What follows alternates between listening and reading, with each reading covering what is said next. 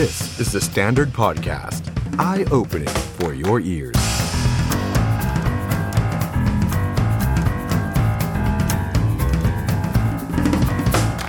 สวัสดีครับตอนรับคุณผู้ชมนะครับเข้าสู่ The Standard Now ผมอภิมนหานอิริรัตน์ครับวันนี้เรามาเจอกันวันพุธที่สิบเก้าพฤษภาคมสองพันห้าร้อยหกสิบสี่นะครับคุณผู้ชมครับทักทายทุกท่านนะครับผ่านทางสามช่องทางของเรานะครับ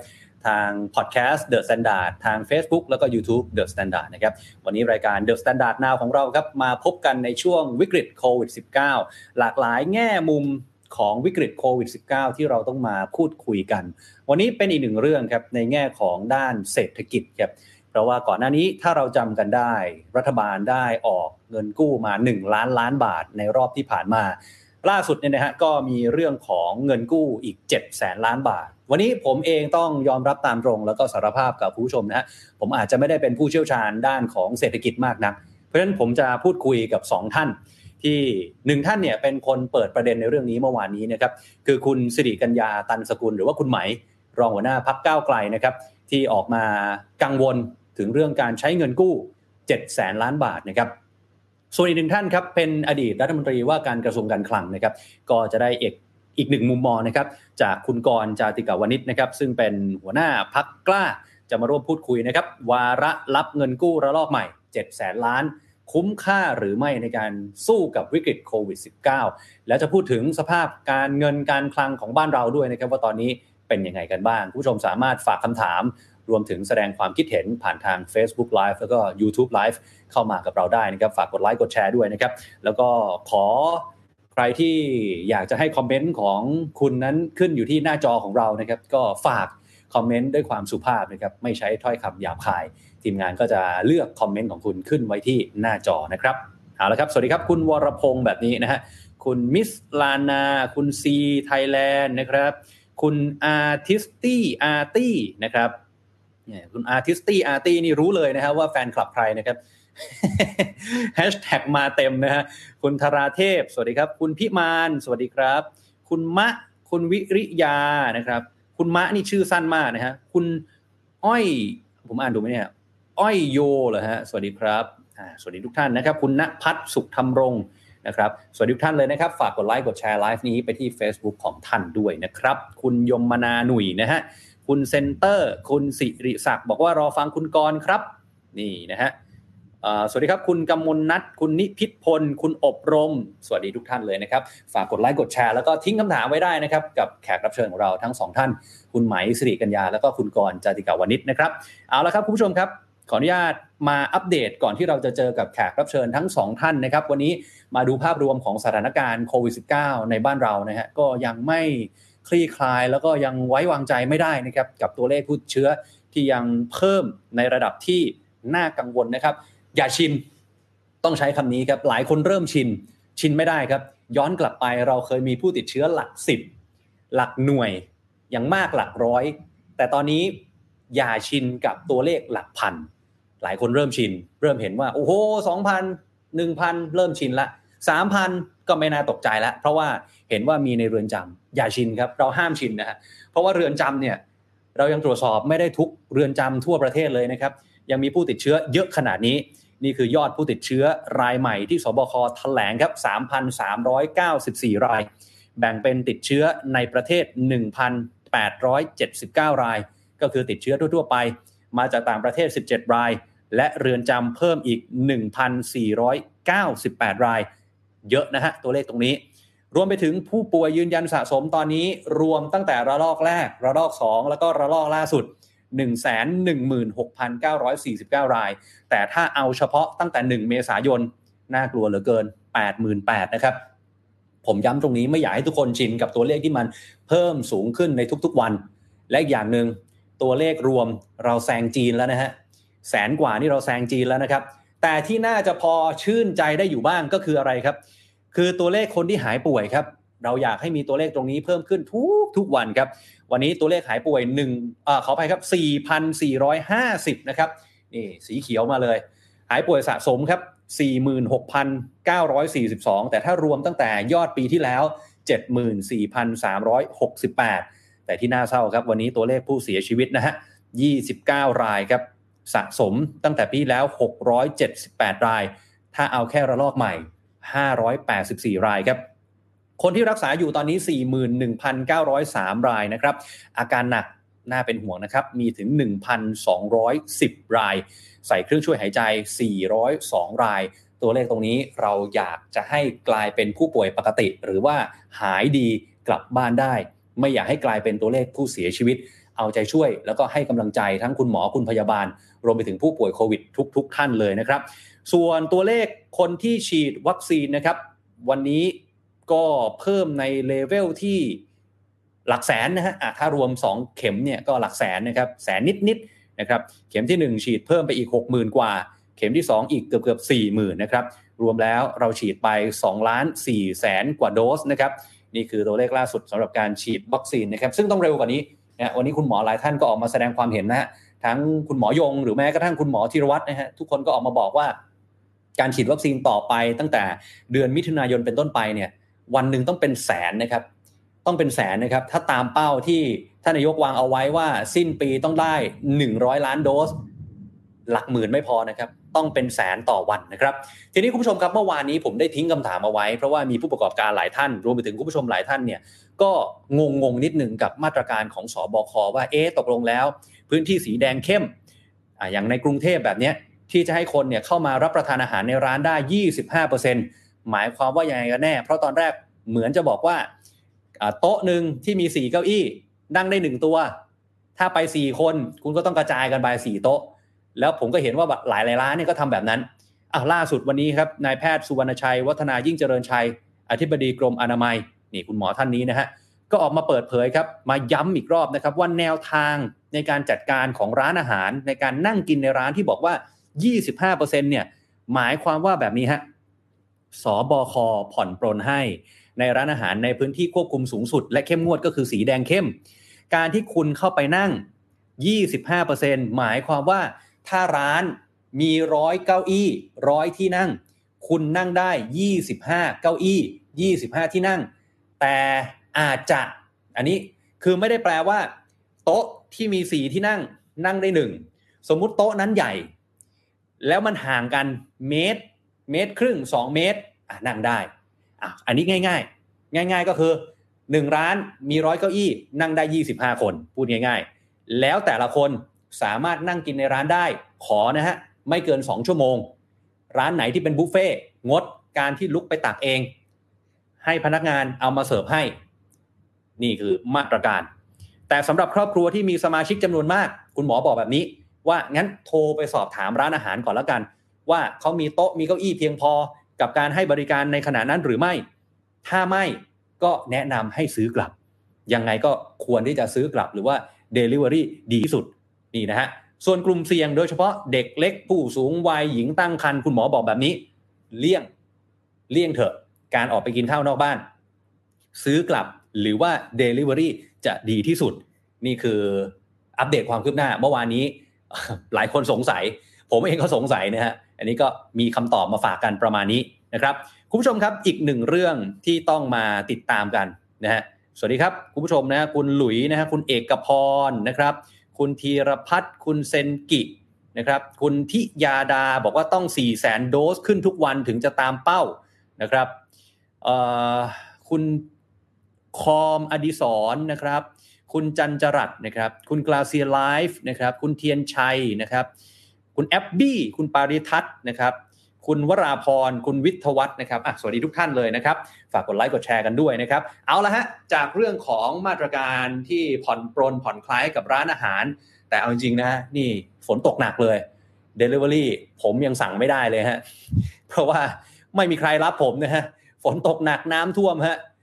ไรเดอร์เขาขี่มาส่งผมไม่ได้นี่ผมหิวข้าวเหลือเกินคุณผู้ชมทำยังไงดีฮะไปกินที่ร้านก็คงจะลำบากเหลือเกินนะฮะต้องแก้ปัญหากันไปนะฮะอ้าวมาต่ออีกหนึ่งเรื่องเรื่องของเงินกู้ดีกว่าครับประเด็นนี้เนี่ยเชื่อว่าบางท่านอาจจะทราบแล้วบางท่านอาจจะยังไม่ทราบเดี๋ยวผมเล่าคร่าวๆก่อนละกันก่อนที่จะมีโอกาสไปพูดคุยกับแขกรับเชิญเราทั้งสองท่านนะครับคือเมื่อวานนี้เนี่ยทุกวันอังคารจะมีการประชุมครม.หรือว่าคณะรัฐมนตรีครับเมื่อวานนี้สิบแปดพฤษภาคมก็มีรายงานว่าทางกระทรวงการคลังเนี่ยนะได้เสนอร่างพระราชกำหนดให้อำนาจกระทรวงการคลังกู้เงิน เพื่อแก้ไขปัญหาเศรษฐกิจและสังคมจากการแพร่ระบาดของโควิด สิบเก้า ระลอกใหม่หรือว่าร่างพรกเงินกู้ระลอกใหม่วงเงิน เจ็ดแสนล้านบาทจริงๆไม่ได้บอกเป๊ะๆว่า เจ็ดแสนล้านบาทแต่บอกว่าได้สูงสุดก็คือ เจ็ดแสนล้านบาทนะฮะโดยร่างพรกดังกล่าวเนี่ยก็ระบุถึงสาเหตุที่ต้องกู้เงินเพิ่มเติมก็สรุปทีมงานเราสรุปออกมาแบบนี้นะฮะว่าก็ตัวพรกเงินกู้หนึ่งล้านล้านที่ออกมาเมื่อปีที่แล้วหรือว่าปีหกสิบสามเนี่ยปัจจุบันวงเงินมันเหลือ หนึ่งหมื่นหกพันห้าร้อยล้านบาทอ่ะดูตามภาพนี้นะครับคุณผู้ชมครับล่างสุดเห็นไหมฮะหนึ่งล้านล้านตอนนี้มันเหลือ หนึ่งหมื่นหกพันล้านแปลว่าระลอกใหม่เนี่ยเงินไม่พอที่จะเอามาสู้กับโควิดทีนี้แล้วเจ็ดแสนล้านเนี่ยแบ่งเป็นยังไงบ้างคุณผู้ชมดูนะฮะตามภาพที่ขึ้นอยู่หน้าจอในขณะนี้นะครับก็คือว่าเขาจะแบ่งเป็นแบบนี้ฮะแผนงานแก้ปัญหาการระบาดของโควิดเนี่ยที่จะให้กับกระทรวงสาธารณสุขเนี่ย สามหมื่นล้านนะครับบางคนอาจจะเอ๊ะเจ็ดแสนล้านแปลว่าสาธารณสุขได้มากขึ้นเต็มจำนวนหรือเปล่าไม่ใช่นะฮะสาธารณสุขได้ไป สามหมื่นล้านที่แน่ๆแต่ว่าอีกที่เหลือเนี่ยนะครับเป็นแผนงานที่ใช้ในการเยียวยาพี่น้องประชาชนนะครับสี่แสนล้านบาทและสุดท้ายก็คือแผนงานฟื้นฟูเศรษฐกิจและสังคมอีก สองแสนเจ็ดหมื่นล้านบาทซึ่งตรงนี้เนี่ยเรายังไม่แน่ใจว่าเอ๊ะรายละเอียดปลีกย่อยหรือว่าตัวเนื้อหาจริงๆแล้วเนี่ยที่ต้องมาแจกแจงว่าแต่ละส่วนแต่ละก้อนจะเอาไปใช้ทำอะไรแผนงานที่ใช้ในการเยียวยาประชาชนหมายความว่าคนละครึ่งจะมาอีกแล้วหรือเปล่าเราชนะหรืออะไรชนะพร้อมทั้งหลายเนี่ยผมยังจำไม่ได้เลยนะฮะโครงการเยอะเหลือเกินจะมาอีกแล้วหรือเปล่าเราจะได้เงินกันอีกหรือเปล่าหรือว่ายังไงเดี๋ยวต้องรอทีนี้ทั้งนี้ครับการเสนอของกระทรวงการคลังเนี่ยอยู่ในเขาบอกว่าเป็นวาระลับนะฮะและที่ประชุมก็อนุมัติเรียบร้อยรอเพียงการลงพระประมาภิไธยคำถามสำคัญนะฮะที่เมื่อวานนี้หลายคนก็ตั้งคำถามหรือแม้กระทั่งคุณไหมเองก็ตั้งคำถามนะฮะว่าเอ๊ะทำไมมันดูมีลับลมคมในถึงไม่เปิดเผยอย่างเป็นทางการกับพี่น้องประชาชนนะครับอย่างไรก็ตามคุณผู้ชมครับถ้าเราย้อนไปดูบทสัมภาษณ์วันนี้นะครับวันนี้เนี่ยนักข่าวก็พยายามจะถามประเด็นนี้กับคนที่มีส่วนเกี่ยวข้องหลายท่านท่านแรกเนี่ยที่นักข่าวไปถามนะฮะพลเอกประวิตรวงษ์สุวรรณครับรองนายกรัฐมนตรีคือบางทีผมก็สงสารบิ๊กป้อมเหมือนกันนะฮะคือบิ๊กป้อมเนี่ยไม่ว่าจะมีเรื่องอะไรนักข่าวถามบิ๊กป้อมหมดเลยเรื่องของเงินกู้ของคลังเนี่ยยังถามบิ๊กป้อมเลยนะฮะบิ๊กป้อมบอกฉันไม่ได้ดูคลังนะฮะบิ๊กป้อมก็บอกว่าผมยังไม่รู้รายละเอียดนะครับผู้สื่อข่าวก็ถามเพิ่มเติมว่าแล้วปัจจัยอะไรที่รัฐบาลต้องไปกู้เพิ่มนะบิ๊กป้อมพลเอกประวิตรบอกว่าเดี๋ยวทางรัฐบาลแล้วก็กระทรวงการคลังเขาจะชี้แจงรายละเอียดเองตนจะไปเกี่ยวข้องเรื่องอะไรเออนะฮะผู้สื่อข่าวก็ถามว่าแล้วก่อนหน้านี้เนี่ยพลเอกประยุทธ์จันทร์โอชานายกรัฐมนตรีบอกว่าเงินที่เหลือนี่เพียงพอแต่กลับมีการออกพรกเงินกู้เพิ่มเติมอีกเจ็ดแสนล้านเนี่ยบิ๊กป้อมก็บอกว่าไม่รู้นะฮะเดี๋ยวให้ทางกระทรวงการคลังเนี่ยเป็นคนชี้แจงแต่เอาเป็นว่าทำด้วยความโปร่งใสก็แล้วกันรัฐบาลทำด้วยความโปร่งใสนะช่วยเหลือประชาชนเป็นหลักให้ประชาชนทุกภาคส่วนได้รับความช่วยเหลือทุกคนที่ได้รับผลกระทบจากโควิดแม้แต่วัคซีนก็เตรียมไว้หนึ่งร้อยห้าสิบล้านโดสเพื่อเตรียมให้กับประชาชนทุกคนได้ฉีดไม่ต้องห่วงในเรื่องของวัคซีนส่วนที่คุณผู้ชมเห็นอยู่นี้นี่คือเนี่ยฮะพระราชกำหนดที่จะกู้เงินอีกเจ็ดแสนล้านเป็นไปตามนี้นะฮะก็คือกระทรวงการคลังเนี่ยได้ไปเยอะหน่อยส่วนสาธารณสุขเนี่ยได้ไป สามหมื่นล้านเท่านั้นเองนี่คือการจัดการล่าสุดที่ออกมาส่วนทางรัฐมนตรีว่าการกระทรวงการคลังครับคุณอาคมเติมพิทยาภัยศิษฐ์วันนี้นักข่าวก็พยายามไปถามแต่ว่าท่านไม่ตอบนะฮะท่านบอกว่าคิดถึงผู้สื่อข่าวแล้วท่านก็ไม่ได้ตอบอะไรถึงเรื่องพรกกู้เงินเจ็ดแสนล้านบาทเอาละฮะทีนี้สองท่านที่วันนี้เราจะมาพูดคุยถึงประเด็นนี้ในเรื่องของการกู้เงินเจ็ดแสนล้านครับอยู่กับเราแล้วนะครับผู้ชมฝากคำถามมาได้คอมเมนต์ได้นะครับสองท่านของเราวันนี้ครับคุณไหมสิริกัญญาตันสกุลครับรองหัวหน้าพรรคก้าวไกลและอีกหนึ่งท่านนะครับคุณกรณ์จาติกาวนิชครับหัวหน้าพรรคก้าวไกลแล้วก็เป็นอดีตรัฐมนตรีว่าการกระทรวงการคลังด้วยสวัสดีคุณไหมแล้วก็คุณกรณ์ครับสวัสดีครับสวัสดีค่ะสวัสดีครับสวัสดีครับเอาละครับเดี๋ยวเริ่มที่คุณไหมก่อนละกันนะฮะเพราะว่าเมื่อวานนี้คุณไหมโพสต์ Facebook ยาวเลยนักข่าวก็เอาประเด็นนี้เนี่ยมาเล่นต่อจริงๆแล้วข้อสังเกตของพรกเงินกู้ฉบับใหม่ที่คุณไหมตั้งข้อสังเกตเนี่ยโอเคหลายคนอาจจะยังไม่ได้อ่านโพสต์หรืออาจจะยังไม่ได้ติดตามข่าวมุมมองของคุณไหมคิดว่ามีอะไรต้องจับตาเป็นพิเศษครับค่ะการออกพรกเงินกู้เพิ่มอีกเจ็ดแสนล้านในครั้งนี้นะคะก็มีความเรียกได้ว่า ลับๆล่อๆมากๆนะคะเพราะว่าอย่างที่คุณชานนท์ได้เกริ่นมาแล้วว่าก่อนหน้านี้ไม่ว่าจะเป็นกระทรวงการคลังเองก็ดีหรือว่าสภาพัฒน์เองก็ดีเนี่ยก็ออกมาพูดว่าเราไม่จำเป็นต้องกู้เงินเพราะว่าจากเงินจากพรกเงินกู้หนึ่งล้านล้านยังเหลือพอแล้วก็ยังมีเงินของงบกลางอีกประมาณ หนึ่งแสน กว่าล้านเนี่ยรวมทั้งหมดกระทรวงการคลังพูดนะคะว่าอยู่ที่ประมาณ สามแสนแปดหมื่น ล้านน่าจะเพียงพอนะคะแต่เพียงแค่ไม่กี่วันต่อมาเท่านั้นเองนะคะก็มีการอนุมัติเงินกู้ก้อนใหม่อีก เจ็ดแสน ล้านบาทด้วยกันนะคะในขณะที่ตอนที่ยานะคะประชาชนนะคะกับเยียวยาแบบกระปิดกระปอยนะคะแค่ สองพัน บาทต่อคนเท่านั้นเองทำเหมือนกับว่าวิกฤตครั้งนี้นั้นมันไม่ได้หนักหนาสาหัสอะไรเลยนะคะแถมยังกักงบของเงินกู้หนึ่งล้านล้านไว้อีก หนึ่งแสนสองหมื่น ล้านบาทเพื่อนำไปใช้เป็นเงินเพื่อการกระตุ้นเศรษฐกิจนะคะก็คือใช้สำหรับโครงการคนละครึ่งแล้วก็โครงการยิ่งช็อปยิ่งได้อีก หนึ่งแสนสองหมื่น ล้านมากกว่าเงินที่จะใช้เยียวยาซะอีกนะคะเราก็เลยตีความว่าโอเครัฐบาลจะคิดว่า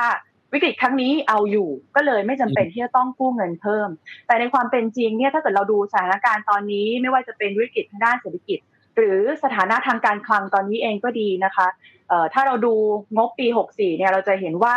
รายได้ที่จัดเก็บได้นั้นพลาดเป้าไปเยอะมากนะคะหกเดือนหกเดือนแรกเนี่ยเก็บรายได้พลาดเป้าไปถึง หนึ่งจุดสอง แสนล้านบาทนะคะแล้วเอ่อการกู้เงินเนี่ยมันมีลิมิตเพดานของมันอยู่นะคะก็คือปีนี้เนี่ยจะกู้ได้ไม่เกิน เจ็ด แสนล้านบาทเนื่องจากว่าเป็นไปตามกรอบของพรบหนี้สาธารณะนะคะดังนั้นเนี่ยมันมีความเสี่ยงมากๆที่งบปีหกสิบสี่จะถูกใช้ได้ไม่เต็มจำนวนเพราะว่าการเก็บจัดจัดเก็บรายได้พลาดเป้าที่สำคัญงบของปีหน้าก็คือปีหกสิบห้าเองเนี่ยก็เป็นงบที่จัดทำแบบลดลงนะคะจากปีก่อนหน้านะคะลงมาอยู่ที่ประมาณ สามจุดหนึ่ง ล้านล้านซึ่งดิฉันคิดว่าคงไม่มีประเทศไหนเขาทำกันนะคะนอกจากประเทศไทยเพราะว่าโดนจำกัดด้วยกรอบของพรบหนี้สาธารณะนะก่อนหน้านี้ตอนสมัยคุณกรณ์ถ้าดิฉันจำไม่ผิดก็คือตอนประมาณปีสองพันห้าร้อยห้าสิบสามก็เคย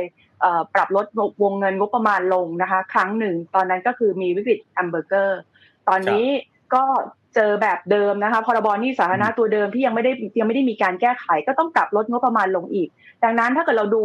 ทางด้านวิกฤตทางด้านการคลังของเราเองเนี่ยก็ไม่น่าแปลกใจที่รัฐบาลจะต้องกู้เงินเพิ่มอีก เจ็ดแสน ล้านบาทรายละเอียดของ เจ็ดแสน ล้านบาทเนี่ยนะคะดิฉันก็ได้ตัวร่างพรกแล้วนะคะซึ่งอยู่แค่สี่หน้าเท่านั้นเองนะคะสี่หน้าเพื่อที่จะขอเงินจากประชาชน เจ็ดแสน ล้านบาทนะคะก็เอ่อก็ถือว่าเป็นการดูถูกประชาชนมากๆนะคะการที่จะต้องมาเอ่อขอกู้เงินจำนวนมากขนาดนี้แต่ก็ยังไม่มีรายละเอียดเหมือนเดิมเหมือนตอนพรกเงินกู้หนึ่งล้านล้านเอ่อดิฉันคิดว่ารัฐบาลไม่มีข้อแก้ตัวอีกต่อไปแล้วนะคะตอนหนึ่งล้านล้านเนี่ยก็ยังพูดได้ว่าตอนนั้นก็เป็นเรื่องฉุกละหุกเรื่องเฉพาะหน้าวิกฤตมันเพิ่งเกิดขึ้นสดๆร้อนๆเรายังคิดไม่ทันยังคิดไม่ออกขอกู้เงินไปก่อนแล้วเดี๋ยวค่อยคิดไปทำไปคิดโครงการไปเรื่อยๆแต่รอบนี้เนี่ยก็คือไม่มีข้อแก้ตัวอีกต่อไปนะคะจริงๆแล้วเนี่ยควรจะต้องมีรายละเอียดโครงการที่ชัดเจนได้แล้วนะคะว่าเงินกู้ทั้งสามแผนเนี่ยจะเอาไปใช้ในโครงการอะไรบ้างนะคะแต่ว่าก็อย่าไปคิดมากนะคะว่าแต่ละแผนเนี่ยวางกรอบวงเงินไว้เท่าไหร่นะคะเพราะว่าในพรกเนี่ยจะมีอยู่มาตราหนึ่งที่บอกว่าสามารถที่จะใช้ถัวเฉลี่ยกันได้ทั้งทั้งสามแผนเลยดังนั้นเจ็ดแสนล้านทั้งหมดก็อาจจะไปเป็นฟื้นฟูก็ได้หรือว่าเอ่ออาจจะเยียวยา สี่แสน หรือน้อยกว่า สี่แสน หรือมากกว่า สี่แสน ก็ได้นะคะที่สำคัญที่ดิฉันคิดว่าการกู้เงินรอบนี้เนี่ยเพื่อตอบโจทย์วิกฤตทางด้านการคลังก็เพราะว่ามันมีมาตราหนึ่งที่พูดถึงเรื่องว่าสามารถกระทรวงการคลังสามารถที่จะบริหารสภาพคล่องจากเงินกู้ เจ็ดแสน ล้านนี้ได้ด้วยก็คือเอาเอาไปบริหารสภาพคล่องของงบประมาณรายจ่ายประจำปีได้ด้วยดังนั้นเนี่ยก็ก็คือว่ามันเป็นเงินกู้สารพัดประโยชน์นะคะก็เป็นการตีตีเช็คเปล่ามัดมือชกประชาชนนะคะแอบแอบอนุมัติกันแบบลับๆนะคะแล้วก็ไม่ยอมออกมาให้รายละเอียดจนถึงทุกวันนี้นะคะเดี๋ยวสักสักสองอาทิตย์เนี่ยวันที่ยี่สิบเจ็ดพฤษภานะคะเมื่อสภาเปิดสมัยประชุมสามัญเนี่ยพรกนี้ก็จะต้องเข้าสู่การพิจารณาของสภาและดิฉันไม่คิดว่าจะมีรายละเอียดอะไรเพิ่มเติมให้กับสภาไปมากกว่านี้นะคะก็ถือว่าเป็นการการกระทำที่ที่ดูแปลกๆคิดว่ารับไม่ได้ค่ะมันมันรับไม่ได้แน่นอนค่ะว่าการที่รัฐบาลมาทำแบบนี้เนี่ยมันก็ถือว่าเป็นการดูถูกประชาชนมากค่ะครับครับอ่ะขออนุญาตไปที่คุณกรณ์นะฮะผมเห็นโพสต์คุณกรณ์เนี่ยจั่วหัวเอาไว้สามชั่วโมงก่อนที่เราจะเข้ารายการว่าสำคัญอยู่ที่ว่าเจ็ดแสนล้านเนี่ย ใช้ถูกทางหรือไม่แหมคำว่าถูกทางของคุณกรณ์นี่มันควรจะเอาไปใช้อะไรดีครับเจ็ดแสนล้านครับคุณกรณ์ผมคิดว่าเจ็ดแสนล้านหลังเนี่ยสิ่งที่รัฐบาลควรต้องทำคือมุ่งเป้านะครับว่าจะควรจะช่วยเหลือกลุ่มผู้ประกอบการพี่น้องประชาชนที่ที่เดือดร้อนโดยตรงจากประเด็นปัญหาโควิดอย่างช่วงหนึ่งล้านล้านแรกเนี่ยเราจะเห็นว่าจะมีการแจกจ่ายนะครับในวงกว้างแต่กลุ่มคนที่ยังไม่ได้รับการเยียวยาหรือช่วยเหลือมากเท่าที่ควรเนี่ยคือผู้ประกอบการรายเล็กรายน้อยรายย่อยนะครับที่สายป่านสั้นอยู่แล้วแล้วก็โดยเฉพาะอย่างช่วงระลอกสามเนี่ยเราจะสังเกตว่าผู้ประกอบการยกตัวอย่างประเภทร้านอาหารเนี่ยได้รับผลโดยตรงนะครับจากคำสั่งของทางรัฐบาลเพราะฉะนั้นมาตรการต่อไปเนี่ยควรที่จะเป็นมาตรการที่มามาช่วยเยียวยาเขาเพราะว่าเวลาเราพูดถึงผู้ประกอบการอย่างกรณีของร้านอาหารเนี่ยเราไม่ได้อย่าไปนึกถึงภัตตาคารหรูนะครับร้านอาหารประเทศไทยโดยรวมเนี่ยมีหลักเป็น สองแสน สามแสน ร้านนะครับร้านเล็กร้านน้อยแต่ละร้านเนี่ยก็มีลูกจ้างอย่างน้อย สาม สี่ ห้า คนหมายถึงจำนวนคนที่หากินอยู่กับโดยตรงนะครับกับธุรกิจร้านอาหารเนี่ยนับล้านคนอันนี้ยังไม่นับผู้ที่รับผลกระทบทางอ้อมนะครับพวกซัพพลายเออร์ต่างๆขายผักขายหมูขายเนื้อขายไก่ให้กับร้านอาหารก็ได้รับผลกระทบไปด้วยเพราะนั้นผมอยากที่จะเห็นว่าผู้ประกอบการเหล่านี้เนี่ยได้รับการช่วยเหลือจากงบส่วนนี้นะครับเพื่อให้เขาประดังชีวิตไปได้อย่างน้อยจนกระทั่งมีการฉีดวัคซีนแล้วก็นำไปสู่การกลับเข้าสู่ภาวะปกติในการใช้ชีวิตนะครับซึ่งถ้าสมมติเป็นไปตามแผนที่รัฐบาลกำหนดไว้เนี่ยมันอาจจะหมายถึง สามถึงสี่ เดือนนะครับเราอาจจะเริ่มเข้าสู่ความเป็นปกติได้เพราะฉะนั้นช่วงระยะนี้เนี่ยอย่าให้เขาตายไปนะครับอย่าต้องต้องยื่นมือมามาช่วยเหลือเขาคือถ้าใช้แบบนี้เนี่ยผมคิดว่ามันยังอาจจะมีโอกาสที่จะคุ้มต่อการกู้ยืมมากกว่าครับเอ๊ะผมถามคุณกรณ์ต่ออีกคำถามนึงเลยแล้วกันนะคือการกู้ครั้งนี้เนี่ยอีกเจ็ดแสนล้านเนี่ยในมุมมองของพี่น้องประชาชนเนี่ยพอเห็นตัวเลขเนี่ยนะฮะโอ้โหปีที่แล้วหนึ่งล้านล้านปีนี้อีกเจ็ดแสนล้านเนี่ยคนก็จะตั้งคำถามแล้วว่าอุ๊ยแบบนี้แปลว่าเราเป็นหนี้มากขึ้นเสถียรภาพทางการคลังของเรานี่มันยังไหวอยู่ไหมฮะคุณกรณ์ครับตอบสั้นๆเลยก็คือยังไหวอยู่ครับผมคิดว่าในในช่วงวิกฤตเราเราก็ต้องพึ่งรัฐบาลนะครับในการที่จะช่วยเม็ดเงินเข้ามาในระบบเศรษฐกิจเพราะว่าตอนนี้โอกาสในการหารายได้ของพี่น้องประชาชนนี่นี่เกือบแทบจะไม่มีนะครับเพราะฉะนั้นการพึ่งรัฐบาลที่ยังมีเครดิตดีพอที่จะกู้ยืมได้ในอัตราดอกเบี้ยที่ต่ำกว่าประชาชนกู้ยืมเยอะนะครับจึงเป็นแนวทางออกที่ที่ดีแล้วถ้ามามองในแง่ของเสถียรภาพทางการคลังเนี่ยผมคิดว่าเราก็ยังแบกรับภาระหนี้เพิ่มเติมได้เริ่มเสี่ยงมากขึ้นเรื่อยๆนะครับตอนนี้คือในช่วงสองปีที่ผ่านมาเนี่ยไม่ว่าจะเป็นการกู้เพื่อชดใช้การขาดดุลงบประมาณปีหกสิบสี่แล้วก็ปีหกสิบห้าที่กำลังจะเกิดรวมไปถึงพรกหนึ่งล้านล้านแล้วก็พรกฉบับใหม่เจ็ดแสนล้านเนี่ยมันหมายถึงการกู้ยืมเกือบ ยี่สิบเปอร์เซ็นต์ ของ จี ดี พี นะครับภายใน สองเปอร์เซ็นต์ สิบกว่าเปอร์เซ็นต์ซึ่งซึ่งถือว่าสูงมากนะครับแต่วิธีการวัดว่าเรายังแบกรับภาระนี้ได้หรือไม่เนี่ยเขาเรียกกันว่าเราเราต้องไปดูตัวภาระต่องบประมาณของการมีหนี้ความหมายก็คือสัดส่วนภาระดอกเบี้ยของรัฐบาลนะครับบวกกับภาระการคืนเงินต้นเนี่ยที่ตามสัดส่วนของงบรายจ่ายโดยรวมของรัฐบาลซึ่งก็อยู่ประมาณสามล้านล้านใช่ไหมครับคิดเป็นสัดส่วนแล้วเนี่ยมันออกมากี่เปอร์เซ็นต์นะครับซึ่งเพดานที่การบริหารทางการคลังปกติเรากำหนดไว้ก็คืออย่าให้เกิน สิบห้าเปอร์เซ็นต์ ของงบรายจ่ายโดยรวมนะครับก่อนหน้า เจ็ดแสน ล้านนี้เนี่ยแล้วก็ก่อนหน้างบการกู้เพื่อชดเชยการขาดดุลงบประมาณปีใหม่คือปีหกสิบห้าเนี่ยภาระหนี้ต่อรัฐบาลต่อรายจ่ายอยู่ที่ประมาณเกือบๆ เจ็ดเปอร์เซ็นต์ นะครับซึ่งซึ่งถือว่ายังยังยังต่ำอยู่แต่เราก็ต้องยอมรับข้อเท็จจริงอีกอย่างนะครับว่าช่วงนี้เนี่ยภาระการถือการแบกหนี้จำนวนมหาศาลเนี่ยมันค่อนข้างต่ำสาเหตุเพราะอะไรเพราะว่าอัตราดอกเบี้ยมันต่ำมากอัตราดอกเบี้ยนโยบายโลกในช่วงที่ผ่านมามันต่ำเราก็เลยเหมือนกับอาจจะคุ้นเคยเคยชินกับภาระดอกเบี้ยที่ที่ต่ำแต่ว่าถ้าเราดูแนวโน้มโดยเฉพาะที่ต่างประเทศนะครับเศรษฐกิจใหญ่ๆเขาฟื้นตัวกันอย่างรวดเร็วหลังจากที่เขาได้ฉีดวัคซีนโดยเร็วให้กับประชากรกว่าครึ่งประเทศของเขาเนี่ยเขาก็สามารถกลับมาใช้ชีวิตปกติได้เศรษฐกิจก็ฟื้นโดยเร็วนะครับไม่ว่าจะเป็นสหรัฐอเมริกายุโรปหรือประเทศจีนเองสิ่งที่เกิดขึ้นทันทีนะครับก็คือแนวโน้มสัญญาณเรื่องของปัญหาเงินเฟ้อที่จะตามมา ซึ่งถ้ามันมีความต่อเนื่องตรงนี้เนี่ยสิ่งที่อาจเกิดก็คือการปรับขึ้นดอกเบี้ยนโยบายของประเทศเหล่านี้ซึ่งจะส่งผลต่อสภาพคล่องของของตลาดเงินโลกแล้วก็จะส่งผลโดยตรงนะครับกับต้นทุนการกู้ยืมของรัฐบาลไทยเองความหมายก็คือเราอย่าชะล่าใจนะครับว่าอัตราดอกเบี้ยเนี่ยมันจะต่ำตลอดไปเพราะฉะนั้นการการกู้เงินเนี่ยที่ผมบอกว่ามันต้องคุ้มเนี่ยสุดท้ายแล้วเนี่ยครับตัวชี้วัดจริงๆเนี่ยก็คือหลังจากเราผ่านช่วงโควิดไปแล้วถ้าเศรษฐกิจของเราเนี่ยกลับมามีอัตราการขยายตัว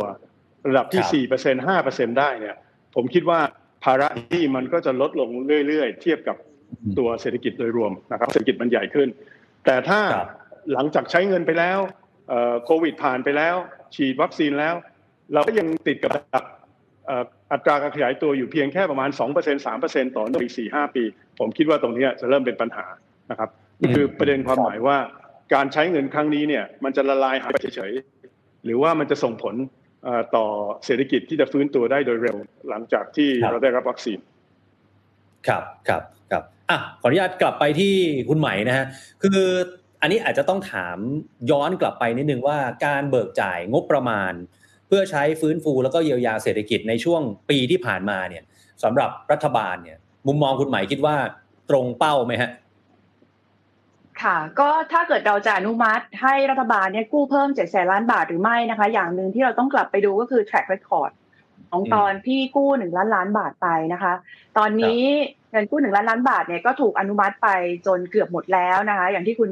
ออฟได้พูดไปแล้วว่าเหลืออยู่แค่ประมาณ หนึ่งหมื่นหกพัน ล้านบาทนะคะเอ่อถ้าเกิดเราไปดูเนี่ยถ้าเกิดเป็นค่าใช้จ่ายอะไรที่เป็นการเงินเป็นเงินโอนนะคะที่โอนตรงให้กับประชาชนไม่ว่าจะเป็นเราชนะเราไม่ทิ้งกันม.สามสิบสามเรารักกันหรือแม้แต่คนละครึ่งเนี่ยก็จะเบิกจ่ายได้ดีนะคะก็จะเบิกจ่ายได้เต็มจำนวนแต่ว่ามันจะมีโครงการอื่นๆที่เป็นโครงการประเภทเอ่อ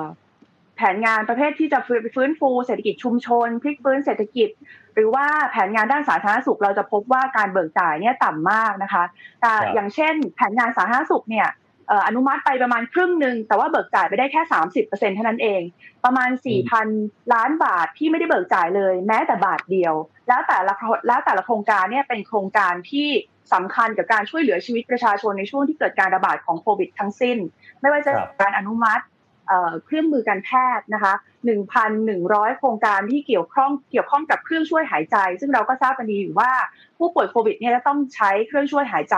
นะคะเพื่อให้อัตราการรอดชีวิตเนี่ยเพิ่มขึ้นปรากฏว่าเบิกจ่ายเลยไม่ได้แม้แต่บาทเดียวทั้งๆที่ดำเนินโครงการมาแล้วเอ่อเกือบครึ่งปีนะคะเอ่อต่อมาก็จะมีเรื่องของวัสดุอุปกรณ์ทางการแพทย์นะคะเอ่ออนุมัติไปแล้วหนึ่งร้อยเจ็ดสิบล้านชิ้นไม่ว่าจะเป็นชุด พี พี อี หน้ากากอนามัยหน้ากาก เอ็น เก้าสิบห้า isolation gown นะคะก็เบิกจ่ายไม่ได้เลยแม้แต่บาทเดียวเช่นเดียวกันเราก็เลยไม่น่าแปลกใจที่สุดท้ายแล้วโรงพยาบาลต่างๆก็ต้องออกมาเรียรายบริจาคเงินนะคะเพื่อที่จะเอาไปใช้ในการจัดซื้ออุปกรณ์ต่างๆนะคะเราเห็นแล้วว่าเงินกู้หนึ่งล้านล้านบาทที่ผ่านมาเนี่ยแล้วใช้ได้อย่างไม่มีประสิทธิภาพเนี่ยมันทำให้เราเสียโอกาสไปอย่างมากเสียโอกาสที่จะยืดอายุของคนหรือว่าช่วยชีวิตของคนหรือว่าลดอัตราเสี่ยงของบุคลากรทางการแพทย์ในส่วนของแผนงานฟื้นฟูและกระตุ้นเศรษฐกิจนะคะก็อย่างที่เราทราบกันดีว่าคนละครึ่งเนี่ยก็อาจจะไปได้ดีนะคะแล้วก็โครงการที่เกี่ยวกับการท่องเที่ยวอย่างเช่นเราเที่ยวด้วยกันนะคะหรือว่ากำลังใจที่ให้อสม.เดินทางท่องเที่ยวไปในทั่วประเทศเนี่ยก็เบิกจ่ายไปได้ประมาณครึ่งหนึ่งนะคะก็ถือซะว่าโครงการยังไม่จบก็แล้วกันนะคะถือว่าถ้าเกิดโครงการยังยืดต่อไปได้เรื่อยๆเนี่ยก็คงจะยังเบิกจ่ายได้อยู่แต่โครงการที่เบิกจ่ายได้ล่าช้าซะเหลือเกินนะคะตอนที่สภาพัฒน์เข้ามานะคะพรีเซนต์กับสภาว่าจะขอเงินกู้หนึ่งล้านล้านบาทไปเนี่ยก็มีการพูดถึงว่าเขาจะเอาเงินไปพลิกฟื้นเศรษฐกิจนะคะเป็นการทำเรื่องเกษตรสมัยใหม่สมาร์ทฟาร์มมิ่งทำขับเคลื่อนนโยบาย บี ซี จี อะไรต่างๆพวกนี้นะคะสุดท้ายแล้วเนี่ยเบิกจ่ายไปได้แค่ สิบห้าเปอร์เซ็นต์ เท่านั้นเองนะคะเท่ากับว่าศูนย์เปล่าหมดเลยเป้าหมายต่างๆที่เราเคยคิดไว้ว่าจะทำให้เกิดเกษตรสมัยใหม่ห้าล้านไร่หรือว่ามีอุตสาหกรรมใหม่ๆที่จะรองรับการฟื้นตัวทางเศรษฐกิจก็คือถือว่าศูนย์เปล่านะคะส่วนการฟื้นฟูเศรษฐกิจชุมชนเราทราบดีว่ามีประชาชนส่วนหนึ่งที่จะต้องตกงานแล้วก็กลับไปอยู่ที่บ้านที่ต่างจังหวัดกลับไปทำเกษตรซึ่งรัฐบาลเองก็ให้คำสัญญาไว้ว่าจะต้องมีงานที่เรามีงานรองรับมีโครงการต่างๆรองรับนะคะก็อย่างเช่น โครงการโคกหนองนาโมเดลหรือว่าหนึ่งตำบลหนึ่งเกษตรทฤษฎีใหม่ซึ่งทั้งสองโครงการทำโคกหนองนาทั้งคู่นะคะแต่ว่าเป็นคนละหน่วยงานกันทำนะคะก็ปรากฏว่าสองโครงการนี้งบประมาณรวมกันประมาณ หนึ่งหมื่น ล้านบาทเบิกจ่ายไปได้ สิบสองเปอร์เซ็นต์ นะคะก็เท่ากับว่าการที่รัฐบาลเคยตั้งเป้าหมายไว้ว่าจะเพิ่มพื้นที่กักเก็บน้ำให้ประชาชนทำให้ประชาชนมีรายได้ภาคเกษตรเพิ่มขึ้นก็คือไม่ไม่เป็นไปตามเป้าหมายอันนี้ก็จะเสียโอกาสเช่นเดียวกันนะคะประชาชนเสียโอกาสที่เศรษฐกิจจะฟื้นตัวได้อย่างรวดเร็วจะมีงานที่จะมารองรับเอ่อก็เป็นที่น่าเสียดายนะคะว่าเอ่อเราได้เสียโอกาสไปแล้วปีเต็มๆสำหรับการใช้เงินกู้หนึ่งล้านล้านบาทแล้วถ้าเกิดเราจะต้องให้รัฐบาลนี้จัดการกับเงินกู้อีกเจ็ดแสนล้านบาทเราจะไว้ใจรัฐบาลนี้ให้มากู้เงินเพิ่มเหรอคะในเมื่ อ, อ, อผลงานที่ผ่านมามันเป็นแบบนี้นะคะดิฉันก็เลยคิดว่าถ้าถ้าจะต้องกู้ดิฉันคิดว่ามีความจำเป็นจะต้องกู้จริงๆสำหรับสถานการณ์ทางเศรษฐกิจของประเทศนะคะสำหรับวิกฤตประการต่างๆที่เกิดขึ้นแต่ดิฉันไม่ไว้วางใจให้รัฐบาลชุดนี้เป็นคนดำเนินการจริงๆเพราะว่าเขาทำเราเสียโอกาสไปมากขนาดนี้แล้วเราไม่ควรจะต้องให้โอกาสคนที่ทำผิดซ้ำซากค่ะ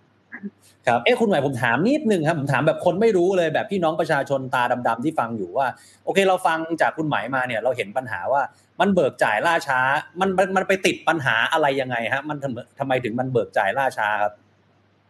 ค่ะอันนี้ก็มีเรื่องที่สตง.เนี่ยก็ได้ชี้เป้ามาแล้วว่ามันเกิดอะไรขึ้นนะคะเบิกจ่ายล่าช้ามันเกิดมาจากหลายสาเหตุหลายสาเหตุแรกก็คือว่าอนุมัติล่าช้านะคะก็เริ่มจากการอนุมัติก่อนที่ช้าแล้วก็ดำเนินการตามแผนล่าช้าต่อมาก็คือหน่วยงานไม่มีความพร้อมอย่าลืมว่าหน่วยงานรัฐต่างๆเนี่ยก็มีภาระที่จะต้องทำโครงการต่างๆตามปีงบประมาณตามปกติอยู่แล้วนะคะแล้วเราก็พยายามที่จะไปยัดโครงการอะไรเพิ่มโดยที่ไม่ได้ถามเขาก่อนหรือว่าไม่ได้เช็คให้ดีว่าแต่ละหน่วยงานเนี่ยมีความพร้อมหรือเปล่าก็เลยเกิดปัญหาแบบนี้เกิดขึ้นนะคะจากอย่างโคกหนองนาเนี่ยสตง.พูดชัดเจนว่าก็ไปปรับเป้าหมายปรับผลการดำเนินงานอะไรต่างๆแก้ไขเงื่อนไขต่างๆนะคะอย่างเช่นตอนแรกก็บอกว่าจะปรับปรุงพื้นที่เกษตรให้กับเกษตรกรนะคะให้มีทั้งโคกทั้งหนองทั้งนาถูกไหมคะแต่ว่าพอทำไปทำมาทำไม่ได้ก็ตัดทั้งโคกแล้วก็นาออกให้เหลือแค่หนองอย่างเดียวก็คือเปลี่ยนเป็นการขุดบ่ออย่างเดียวแต่ยังใช้งบประมาณเท่าเดิมแบบนี้ก็เริ่มที่จะมีกลิ่นไม่ค่อยดีแล้วเกี่ยวกับการดำเนินโครงการนี้นะคะหรือว่าจากเดิมตั้งเป้าหมายไว้ที่ตำบลละสิบหกรายนะคะก็ลดเป้าหมายเหลือแค่สองรายแต่ว่างบประมาณที่ใช้เท่าเดิมแบบนี้ก็ถือว่ามันก็เออมันก็มีความไม่ชอบมาพากลอยู่นะคะก็ก็เราก็ต้องเร่งตรวจสอบจริงๆแล้วเนี่ยเราไม่ได้ทำการทำเอ่อนโยบายแบบนี้ดำเนินโครงการที่จะฟื้นฟูเศรษฐกิจแบบนี้เป็นครั้งแรกในเงินกู้หนึ่งล้านล้านถามคุณจรก็ได้ค่ะตอนสมัยที่ทำงบไทยเข้มแข็งเราก็เคยทำเราก็เคยกู้เงินมาแล้วก็กระจายไปในพื้นที่ต่างๆในชนบทมีการขุดลอกทำขุดแหล่งน้ำขนาดเล็กเช่นเดียวกันแล้วก็เกิดปัญหาแบบเดียวกันเลยดิฉันอ่านตัวรายงานที่เป็นผลการประเมินผลการดำเนินงานแล้วก็พบว่าเกิดปัญหาแบบเดียวกันเลยว่าหน่วยงานไม่พร้อมเบิกจ่ายล่าช้าสุดท้ายแล้วจะกระตุ้นการจ้างงานก็กระตุ้นไม่ได้จริงนะคะตอนนั้นโครงการไทยเข้มแข็งเองกู้ไปสี่แสนล้านก็เบิกจ่ายไปได้สามแสนล้านเช่นเดียวกันดังนั้นเนี่ยเรากำลังทำผิดซ้ำผิดซากนะคะไม่เคยไม่เคยเรียนรู้จากบทเรียนที่ผิดพลาดในอดีตแล้วก็นำมาปรับใช้นะคะรอบนี้ก็ไม่ต่างกันนะคะเราดูกระบวนการและทั้งคณะกรรมการกลั่นกรองก็หน้าตาเดิมๆแบบเงินกู้หนึ่งล้านล้านไม่มีกระบวนการการเร่งรัดเบิกจ่ายงบประมาณนะคะกระบวนการติดตามประเมินผลยังเหมือนเดิมดังนั้นถ้าเราทำกระบวนการแบบเดิมเป๊ะแล้วเราหวังว่าผลลัพธ์มันจะเปลี่ยนแปลงแบบนี้ก็คงเป็นการคงเป็นไปได้ยากนะฮะคงเป็นไปได้ยากที่มันจะเกิดผลลัพธ์ได้จริงอะค่ะครับครับครับอ่ะมาที่คุณกรณ์ฮะเมื่อกี้ถูกพาดพิงนิดนึงนะเรื่องของไทยเข้มแข็งนะฮะอยากจะย้อนกลับไปพูดถึงตอนนั้นหน่อยไหมครับคุณกรณ์ครับไทยเข้มแข็งตอนนั้นเอ่อก็ไม่อยาก ใช้เวลามากนะครับแต่ว่าไทยเข้มแข็งที่บอกว่าไม่ประสบความสำเร็จอันนี้คงไม่ไม่ใช่นะครับเพราะว่าไทยเข้มแข็งออกมาเนี่ยสามารถที่จะนำไปสู่การฟื้นตัวของเศรษฐกิจได้อย่างเร็วนะครับจากติดลบเนี่ยทำให้เศรษฐกิจ จี ดี พี โตขึ้นกว่า เจ็ดเปอร์เซ็นต์ กว่าความจริงช่วงนั้นเนี่ยประเทศไทยเป็นประเทศที่ฟื้นตัวจากวิกฤตของโลกเนี่ยเร็วที่สุดเขาบอกว่าลำดับที่สองในโลกนะครับเพราะฉะนั้นก็ต้องถือว่าเป็นโครงการที่ประสบความสำเร็จตามเป้าหมายครับแต่ยังไงก็แล้วแต่เนี่ยถ้าสมมุติเรามองย้อนกลับไปดูวิธีการใช้หนึ่งล้านล้าน นะครับแล้วก็ในอนาคตวิธีการใช้ที่สำคัญกว่าก็คือแต่ล้านที่รัฐบาลจะกู้ยืมเพิ่มเติมเนี่ยผมคิดว่าคงไม่เถียงกันนะครับว่าส่วนที่มีประสิทธิภาพการเบิกจ่ายมากที่สุดนะครับก็คือส่วนเยียวยาคือการยิงเงินตรงให้กับประชาชนคือการยิงเงินตรงเนี่ยผมคิดว่ามันส่งผลทั้งในแง่ของการช่วยเหลือประชาชนนะครับที่ขาดรายได้แล้วก็ส่งผลอ้อมในแง่ของการกระตุ้นเศรษฐกิจด้วยความจริงมันไม่มีวิธีไหนที่จะมีประสิทธิภาพมากที่สุดเท่าที่จะเอาเงินของรัฐเนี่ยไปใส่มือประชาชนที่เดือดร้อนอยู่เพราะเพราะเขาเอาเงินน้องออกใช้แน่นะครับนั่นก็คือสิ่งคือสิ่งที่เกิดขึ้นมันก็ส่งผลต่อการหมุนเวียนของเงินแล้วก็เศรษฐกิจที่ที่ฟื้นตัวเพราะฉะนั้นเนี่ยสิ่งที่ผิดพลาดในกรณีคนหนึ่งล้านล้านแล้วผมก็พูดตั้งแต่แรกเนี่ยก็คือส่วนงบฟื้นฟูครับที่เขาเรียกว่างบฟื้นฟูเพราะงบฟื้นฟูในกรณีของหนึ่งล้านล้านนะครับมันมีความต่างไทยเข้มแข็งที่สำคัญอยู่ตรงที่ว่ามันเป็นโครงการระบบราชการปกติในขณะที่กรณีของไทยเข้มแข็งเนี่ยเราเฉพาะเจาะจงนะครับว่าต้องเป็นโครงการที่สามารถที่จะเบิกจ่ายได้ทันทีอย่างน้อยภายในระยะเวลาประมาณปีครึ่งนะครับเป้าเป้าหมายวัตถุประสงค์ส่วนหนึ่งก็คือกระจายเงินออกไปทั่วประเทศนะครับสองก็คือให้มีการเบิกจ่ายโดยเร็วนะฮะซึ่งก็เจอปัญหาบ้างแต่โดยส่วนใหญ่ก็ก็ทำได้ตามเป้าหมายแต่ในกรณีของหนึ่งล้านล้านที่ผ่านมาเนี่ยมีปัญหามากแล้วผมก็ฝากทางคุณหมายไปตรวจสอบเพิ่มเติมนะครับเพราะว่าเราจะเห็นว่ามีการจัดสรรงบฟื้นฟูเพิ่มนะครับสองแสนกว่าล้านที่เมื่อไม่กี่วันมานี้ยังเหลืออยู่เนี่ยดีๆมันหายไปเลยเหลือแค่เท่าไหร่นะครับคุณอ๊อฟบอกหมื่นหกนะฮะซึ่งตรงนี้เนี่ยถ้าถามผมเนี่ยผมดูแล้วผมมีความรู้สึกว่านี่คือการเร่งจัดสรรเพื่อที่จะเป็นเหตุผลที่จะอธิบายทำไม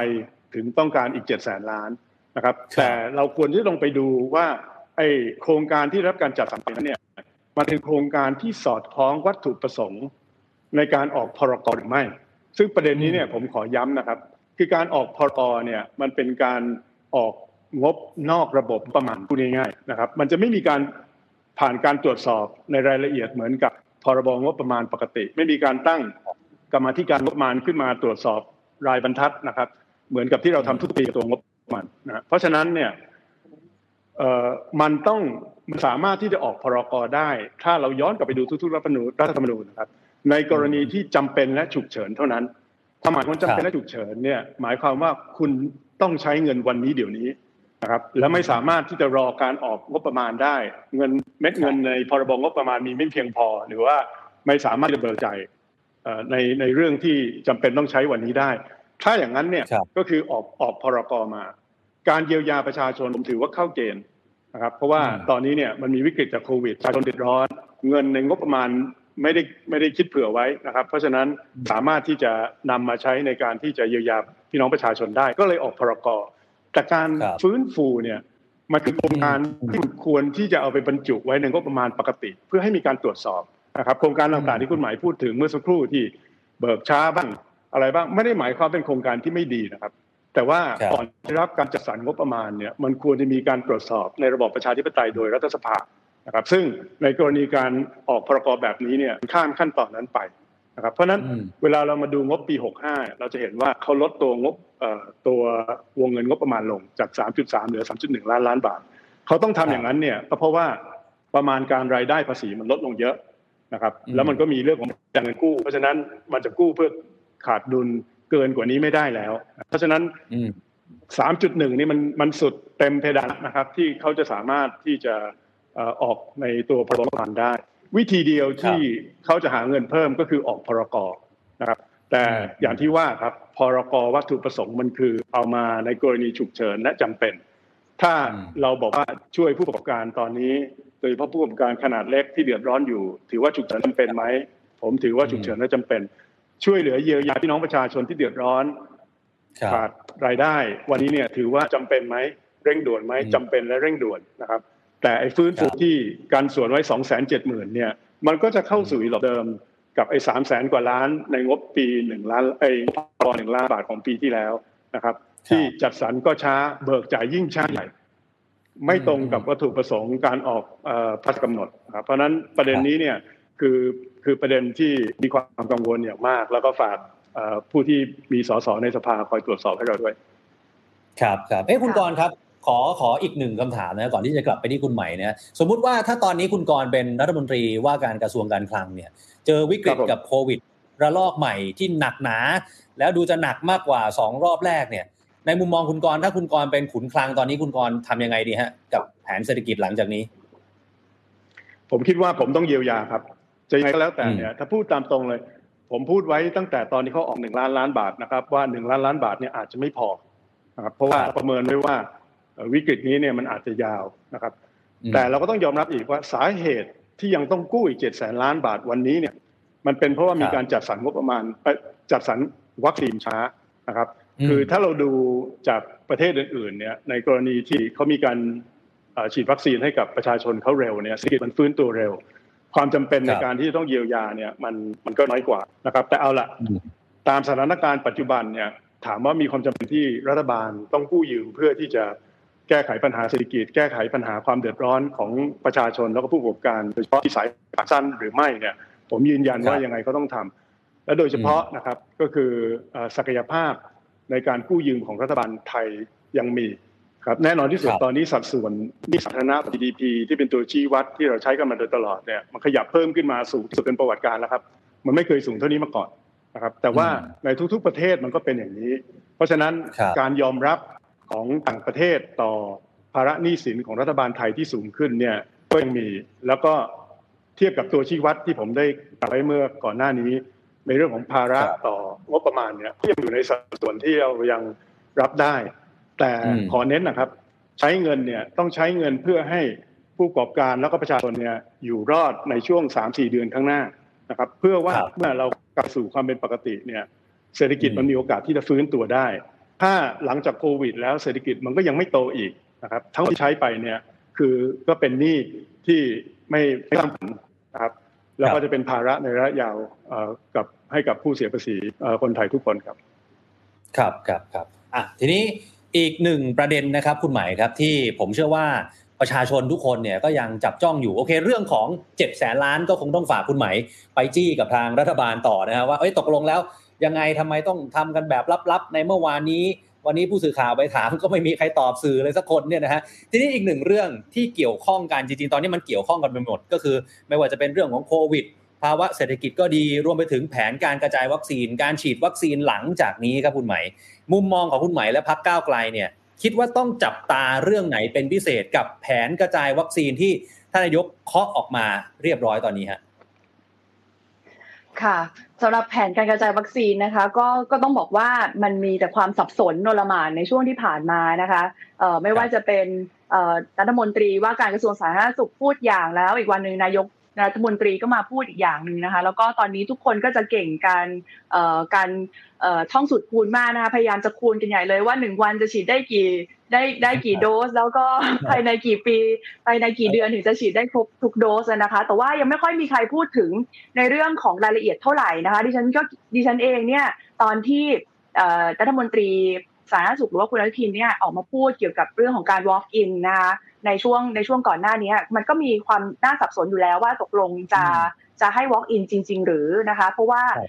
การที่เราจะสามารถที่จะกระจายวัคซีนได้อย่างมีประสิทธิภาพแต่ว่าเราไม่รู้แน่ชัดว่าในแต่ละจุดเราจะต้องเราจะต้องกักตุนวัคซีนไว้เท่าไหร่แล้วก็เปิดให้เป็นการ walk in ทั้งหมดเนี่ยดิฉันก็มันก็อาจจะไม่ใช่วิธีการกระจายวัคซีนที่มีประสิทธิภาพที่สุดเช่นเดียวกันนะคะแต่สำหรับตอนนี้เนี่ย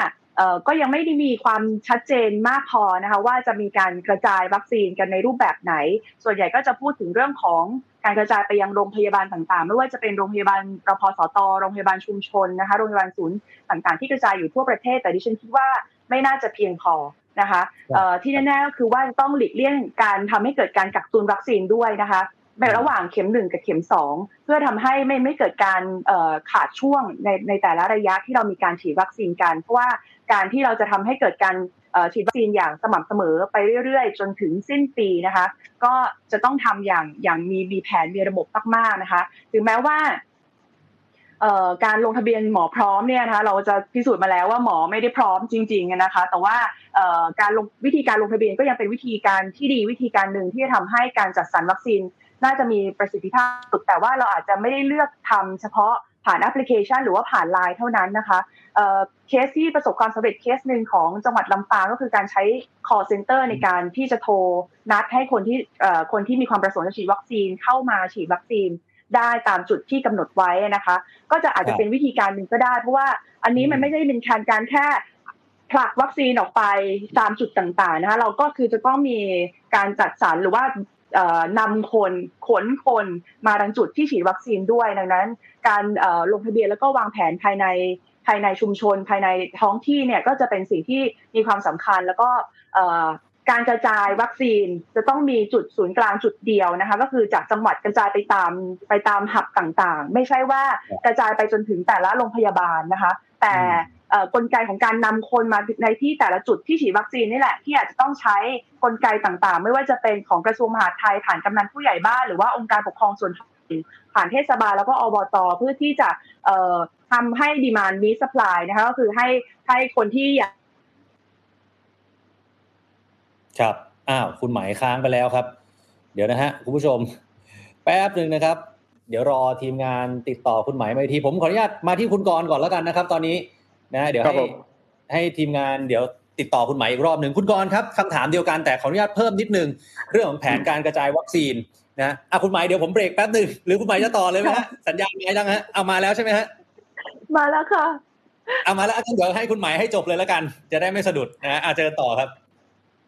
ค่ะก็เมื่อสักครู่ก็พูดถึงเรื่องจะทำยังไงให้ดีมานด์มาเจอกับซัพพลายนะคะก็ต้องคงต้องนี่ค่ะอาศัยความร่วมมือจากหลายๆภาคส่วนแต่ว่าจุด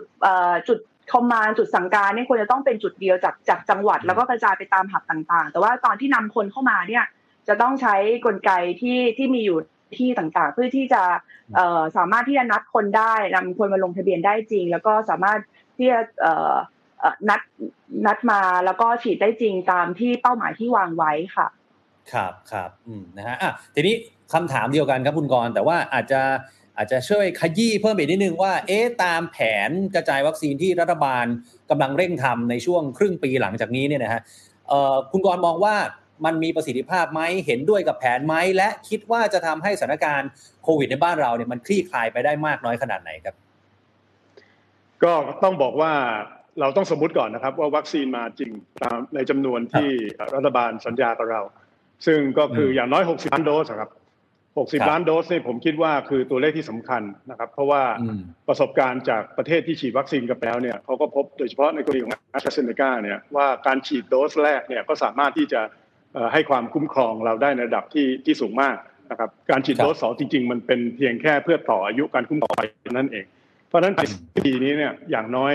หนึ่งโดสให้กับคนไทย สี่สิบถึงห้าสิบ ล้านคนเนี่ยคือคือเป้าหมายนะครับประเด็นที่ผมกังวลมากที่สุดเนี่ยก็คือเรื่องของความตื่นตัวและการขึ้นทะเบียนนะครับเพราะว่าที่ผ่านมาผมไม่แน่ใจว่าวันนี้ถึงสิบล้านคนหรือยังนะครับแต่ว่าการขึ้นทะเบียน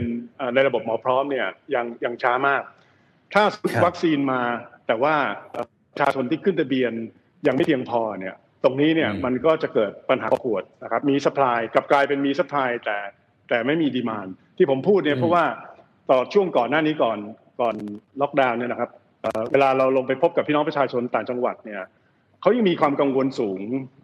ว่าควรที่จะฉีดวัคซีนหรือไม่คือคือสัดส่วนที่ตื่นตัวมีความรู้สึกอยากฉีดวัคซีนนี่ยังน้อยมากนะครับอันนี้คือประมาณเดือนแล้ว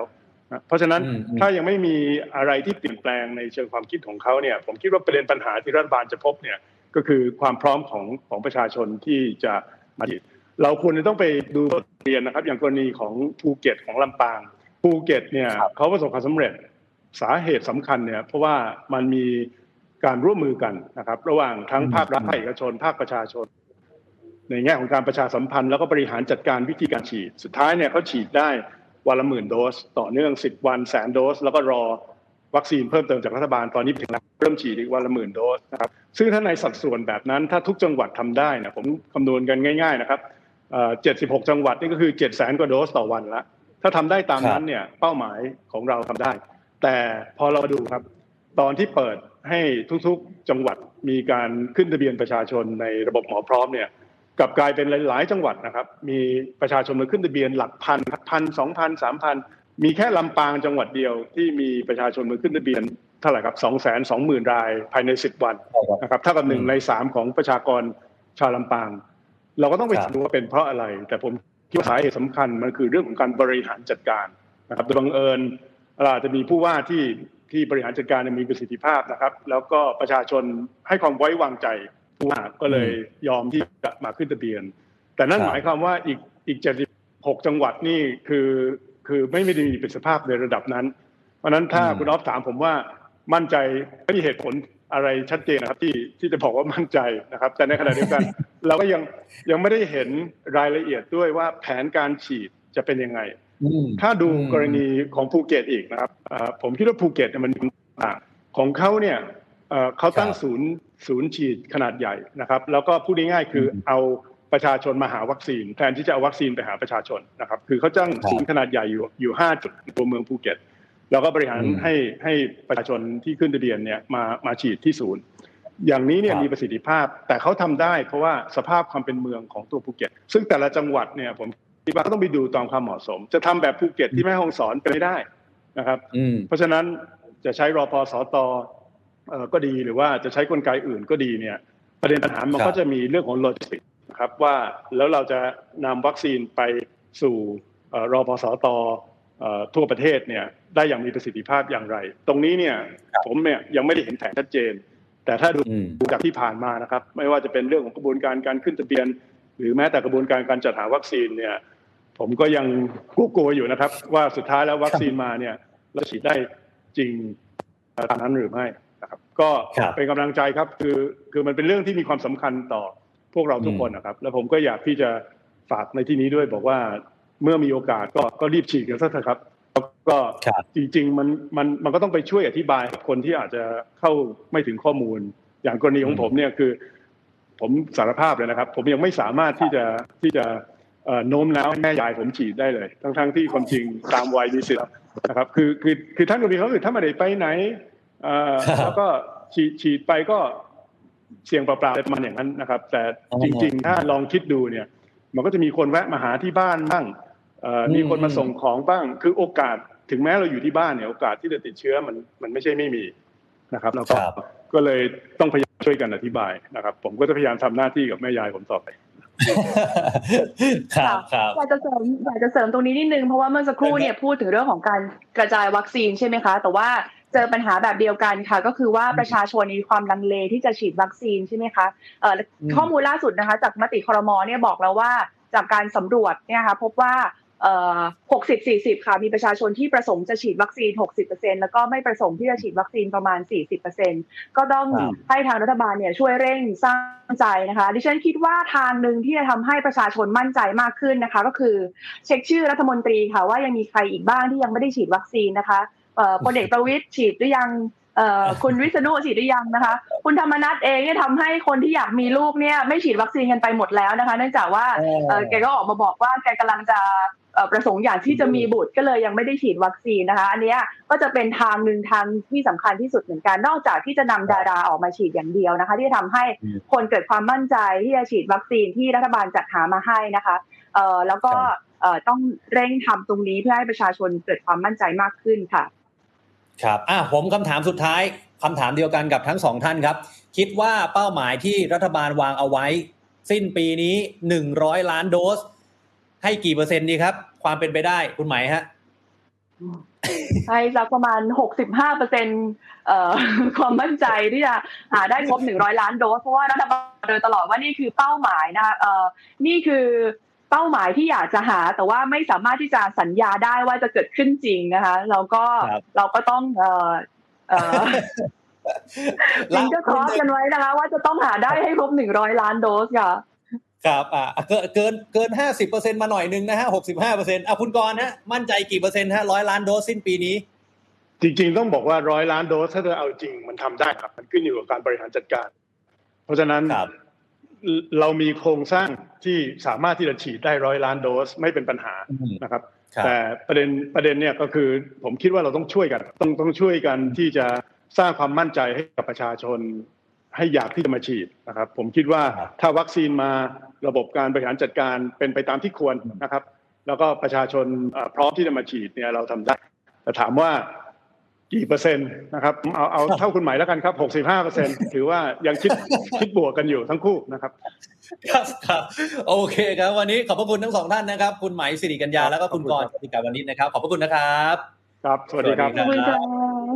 หวังว่าเดี๋ยวสถานการณ์โควิดคลี่คลายนะครับจะมีโอกาสได้เชิญทั้งสองท่านนะครับมาร่วมพูดคุยที่สตูดิโอของ The Standard นะครับวันนี้หลากหลายประเด็นนะครับประเด็นหลักที่เราเจาะไปก็คือเรื่องของพรก.เงินกู้เจ็ดแสนล้านบาทดูเหมือนว่ายังไม่มีความชัดเจนออกมาจากรัฐบาลเท่าที่ควรนะครับว่าเจ็ดแสนล้านเนี่ยตกลงแล้วจะเอาไปใช้อะไรยังไงบ้างแผนการที่ชัดเจนของเจ็ดแสนล้านเป็นยังไงเดี๋ยวต้องรอนะครับเพราะว่าวันนี้รัฐมนตรีคลังเองท่านก็ไม่ได้ชี้แจงไปถามรองนายกพลเอกประวิตรท่านก็ไม่รู้นะต้องไปถามนายกรัฐมนตรีแล้วกันพรุ่งนี้คาดว่าน่าจะมีความชัดเจนเรื่องนี้ตามออกมาส่วนเรื่องของแผนการกระจายวัคซีนอย่างที่ทั้งสองท่านพูดไปแล้วนะครับตอนนี้มันก็ดู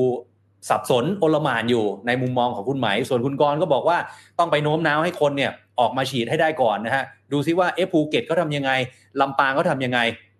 ทั้งหมดทั้งมวลนี้เราก็คาดหวังว่าสถานการณ์โควิด สิบเก้า ในบ้านเราจะดีขึ้นในเร็ววันนะครับพรุ่งนี้ครับเดี๋ยวกลับมาเจอกันใหม่สองทุ่มตรงครับกับรายการ The Standard Now กับผมอ๊อฟชัยนนท์หานคีรีรัตน์นะครับทั้งทาง Facebook YouTube แล้วก็ The Standard Podcast นะครับวันนี้ขอบพระคุณทุกการติดตามขอบคุณทุกคอมเมนต์นะครับที่มาร่วมแสดงความเห็นกันพรุ่งนี้สองทุ่มกลับมาเจอกันใหม่ครับวันนี้ลาไปแล้วครับสวัสดีครับ